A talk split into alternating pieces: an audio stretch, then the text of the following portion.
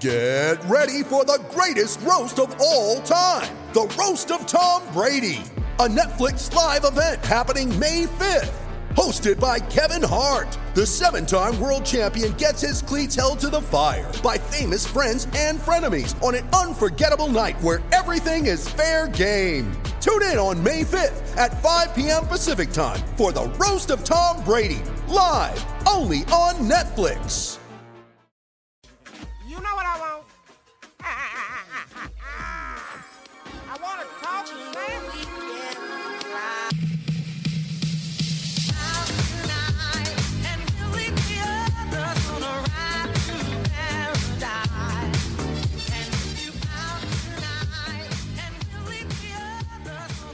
Hey, that's that's not great. Let's be honest with ourselves. The Raptors, they kind of they got beaten up in this one, 112 to 90. They lose. This is the Raptors Reaction Podcast. I'm of course Samson Folk doing it with you, and it is of course brought to you by Goldfinger Law. And shout out to Goldfinger Law, where there's no fee unless you win, and you can contact them at 416-730-1777.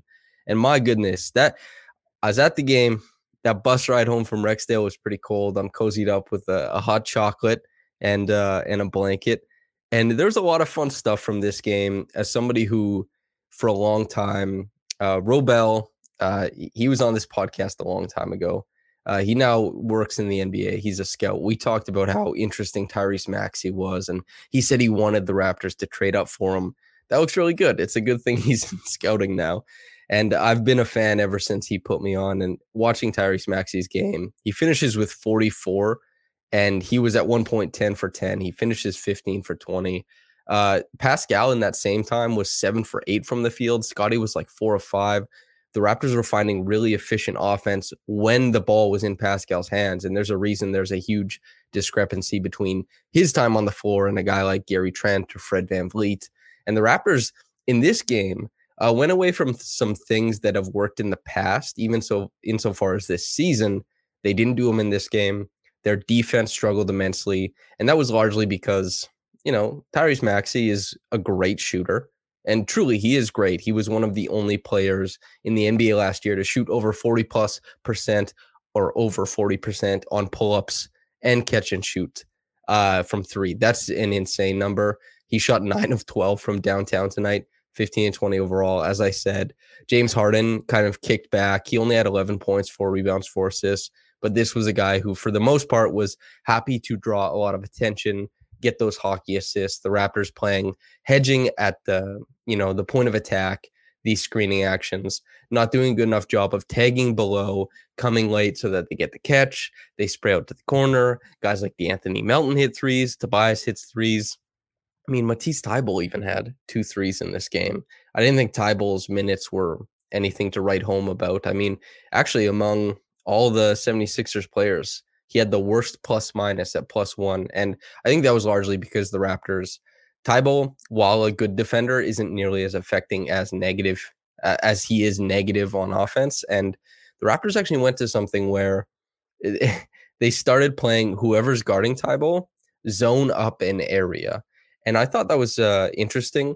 Thybulle, would he go two for four from three? I think. Yeah, two for five. But in that early part where they were zoning up off of him, he did go two for four. He hit two in a row.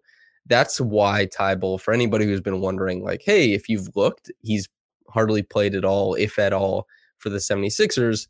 That's why a lot of teams have started doing this. So that's of note. But for the most part, this was the Raptors struggling to contain um, Tyrese Maxey at the point of attack. And I would say starting off the game way too overzealous on James Harden. Joel Embiid was out for this one, knee soreness, talking to uh, Doc Rivers before the game. Uh, he did not, he was asked a couple times by a couple different people to elaborate. He did not. He was not interested in doing so. He missed the game. The Raptors, obviously, that's a change in game plan. Nick Nurse was asked about it beforehand. Hey, you know, if if Embiid's out, what changes? He's like, yeah, you know, a lot. And the Raptors, it, they did not play well in this one. Everything seemed late. They had some good stretches um, with some blitzing in the second half. I think that they had success with.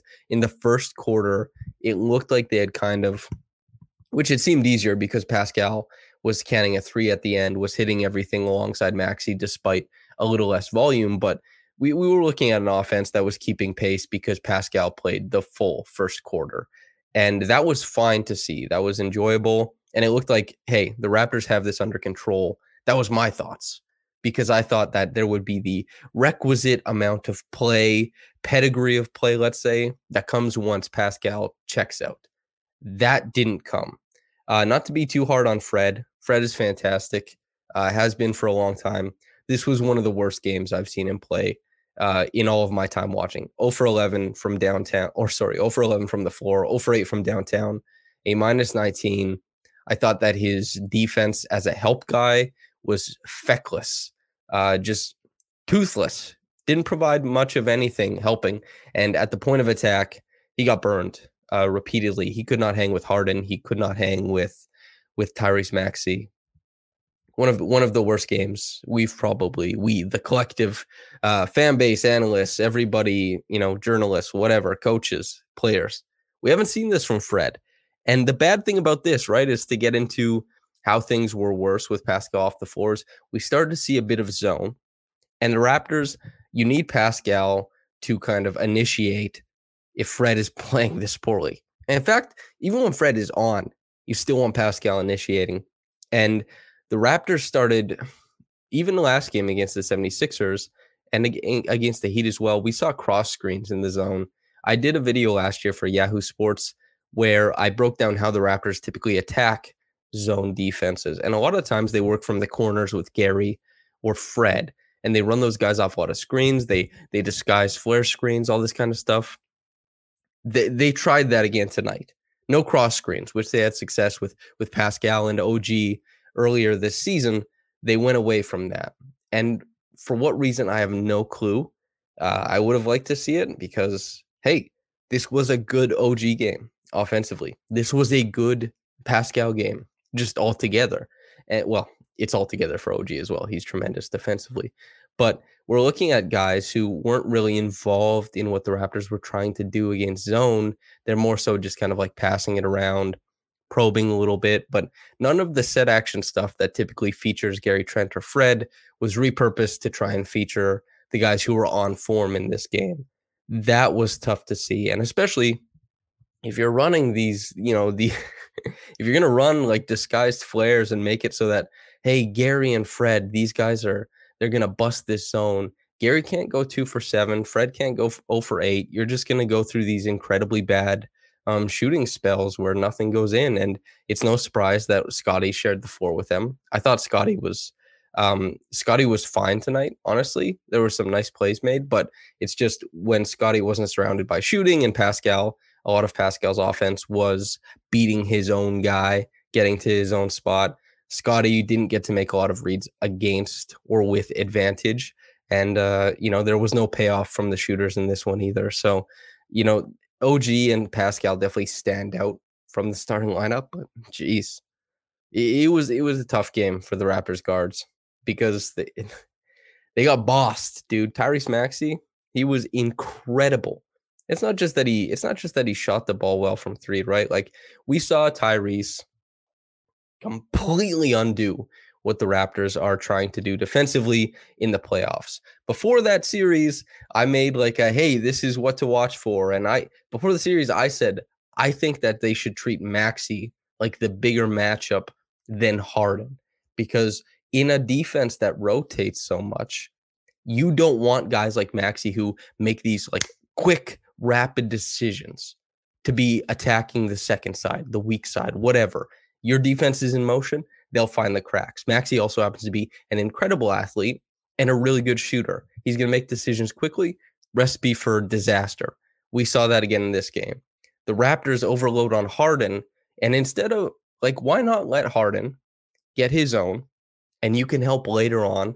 Wait instead of being so overzealous at the point of attack and and you know they they started blitzing later on in the game and at least that was a step in the other direction it wasn't the status quo I asked Nick Nurse after the game, you know, what seemed to be the problem with the blitz, blitzing? Was it the point of attack? Was it the rotations behind? And I think he he seemed to settle on. He thought the rotations behind it weren't crisp enough. Guys weren't getting to their spots fast enough. All that kind of stuff. And so the Raptors were just behind the eight ball. And, and as he said, when when the Raptors would get stops, string a few together, which they did, we saw on the other side of the floor. If Siakam wasn't there, the Raptors weren't generating offense. Truly, uh, Chris Boucher, I thought was awesome in this game. Precious played. He had a really tough time trying to implement himself uh, offensively. 0 for 6, 0 for 3 from downtown. He had a tough time of things. He ended with a minus 10. And I, I don't think that's indicative of, of his defense or anything like that. I was fine with Precious's defense. He he didn't have uh, a game that could have helped change the Raptors' fortunes, which he's certainly capable of. But uh, offensively, against the zone, he didn't hit his threes. He's always had a little bit of a tougher time reading as an off ball guy, what kind of space to fill, especially when it's, you know, we saw last game I was raving about his his back cut, right? That that 45 cut he made and, and got to the front of the rim. That was awesome. This this is uh this is not the crux of his game though is being like a, a heady off ball mover and that kind of stuff. So yeah, he had a tough time. Boucher is a heady off ball mover though. I thought Boucher was getting into a ton of cracks in the 76ers defense as an off ball guy, putting a little bit of pressure defensively, a lot of activity. After the game, Nurse had mentioned that he thought he was good, but man, it was it was just a tough performance in this one. Uh, I'll focus a little bit more on on Pascal and OG. OG, uh, I thought he was great really, really good. Uh, he finishes, what was it, seven of 16 from the floor, two of seven from three, and nine rebounds, two turnovers, two assists. It's it's nice to see him create. And I think there are four instances where he was able to create his own shot and make a bucket. And this isn't like somebody giving him, you know, a great advantage and he's just doing finishing stuff. This guy taking a possession from scratch, getting to his spot, getting to a dangerous spot on the floor, and making the possession work, getting points out of that. He was able to do that in this one. His defense, it, obviously doesn't shine as bright when everything is in disarray like it was in this game. Uh, there, there was a gamble that I didn't like. Uh, he tried to pick Montrezl Harrell in kind of a broken play where I think if Montrezl Harrell, the shot clock is winding down and he gets the ball above the break, just you're probably going to have a zero on that possession if if you're the 76ers, you're probably gonna have a zero on that possession. So I wouldn't gamble. I understand why he wants to. He wants to get out and run, help the Raptors get back into it. But yeah, I, uh, just a really good game from OG and Pascal. You know, we we talked to Doc Rivers before the game, and he was talking about how hard it was to to make Pascal feel uncomfortable, and that he was going around like kind of the cliche stuff like hey if you force the ball out of a star's hand um, maybe they're going to try and force their offense later because they want their shots that kind of stuff. And uh, he pascal that doesn't really work with though because he just pascal makes the right reads a lot of the time. I know in a game where he had five turn- turnovers a lot of these were in transition and kind of uh, messy basketball, but eh, it was a weird game as far as like how some of those turnovers cropped up on, on both sides of the floor too. Like the 76ers had some crazy turnovers in this one as well, but Pascal just clinical, getting to his spots, making shots. He was really, really good. And if the shooting had been better, I imagine eh, there's a couple compounding things, right? Is that if Fred shoots the ball better, maybe Gary and Fred, OG, whoever, right? Maybe they shoot the ball better. Pascal is a lot closer to 10 assists. If uh, if the other guys are hitting shots, maybe there's less attention or less shading towards Pascal. Maybe he he gets up to like 30 points. It's the fact that they were struggling offensively and he had so much attention and he was still kind of working away, chiseling, getting to his spots, and ends up with 26, 10, and 6 on a very efficient night. You know, and also just something to keep track of. Seven of nine from the free throw line. He, he's put up some 50% uh, from the free throw line in a couple of these games. So uh, seven of nine is very encouraging. But yeah, 26, 10, and six, nothing to sneeze at. And, and defensively, yeah, you know, there, there was talk, obviously, of, of Joel Embiid being lesser than defensively in game one of this little two game series. But it's, it's tough to gauge guys like that when your point of attack defense breaks down so often. It's like, you know, so many rim runs or so many closeouts to the three point line. How do you contend with all this stuff and still contest everything in good faith? Sometimes you're going to throw in the towel a little bit. And especially if guys are coming right at the rim, which wasn't really the problem with the Raptors tonight. It was more so the three point line, right? There was a lot made by the 76ers. Uh, but yeah, it's it's just tough if you're the backline defender to save games, especially if things are going poorly at the at the point of attack. But um, yeah, the write up for this game, you're probably listening to this in, in the morning since it's 1.30 when I'm recording this. But the write up for this game, I'm going to be talking about Tyrese Maxey and Pascal Siakam. Go to RaptorsRepublic.com and subscribe so that you can read it. As you know, my, my written work this year is paywalled. Um, please do go pay for it. I think it's well worth the money. But that's what my piece will be on. And uh, yeah, the Reggie Evans Award, I probably would have to give it to Chris Boucher tonight. That he was a hustler, man. He's a grinder all the time. He never stops, never quits.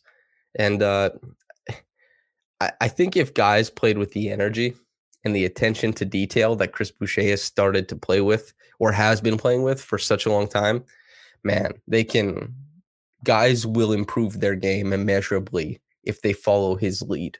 He's he's just he's very impressive. The top quick reaction comment is from Spanish Superfly. Quote, I can take a loss to an opponent that plays better on any given night. What I can't stand is watching this team beat themselves by playing like a bunch of goofballs.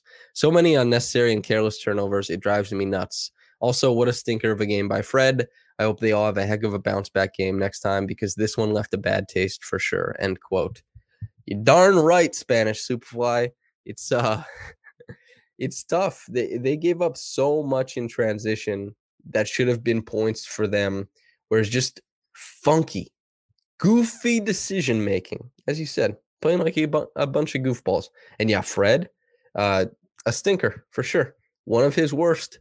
Uh, that seems to be consensus. People are like, "Hey, wow, Fred played really bad," but always, you know, couched into saying how much they appreciate Fred. So that's nice. Uh, thanks for thanks for keeping it that way because Fred, you know, NBA athletes, athletes of any kind, you want them to play their best.